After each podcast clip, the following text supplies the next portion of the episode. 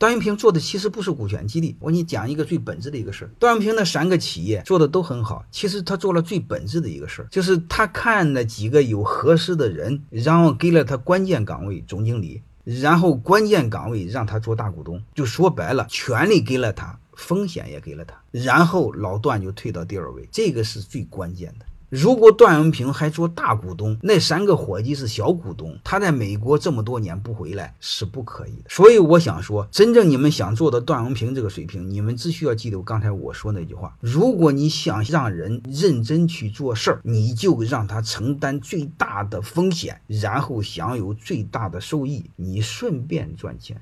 就这么简单一个道理。那你说他乱搞怎么办？你这个股份别给一个人，你给一个团队，他是大股东没问题，下边还有很多小股东联合起来可以制衡他。这样的话，他只能带领大家好好干，因为不好好干，大家联合起来会弄他。而且你可以做第二股东、第三股东。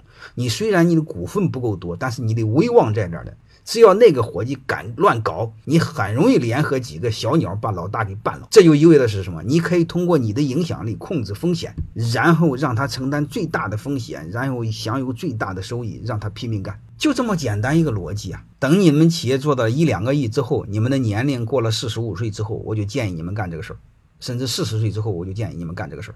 因为我们这辈子不能光干活，累死了。你看我累的头发都快没了。再具体的话，你就先听听我那个合伙人股权设计。合伙人股权设计是是你是老大带领弟兄们创业怎么办？你把这个逻辑讲明白，你就知道将来你退居二线的时候让别人做怎么办。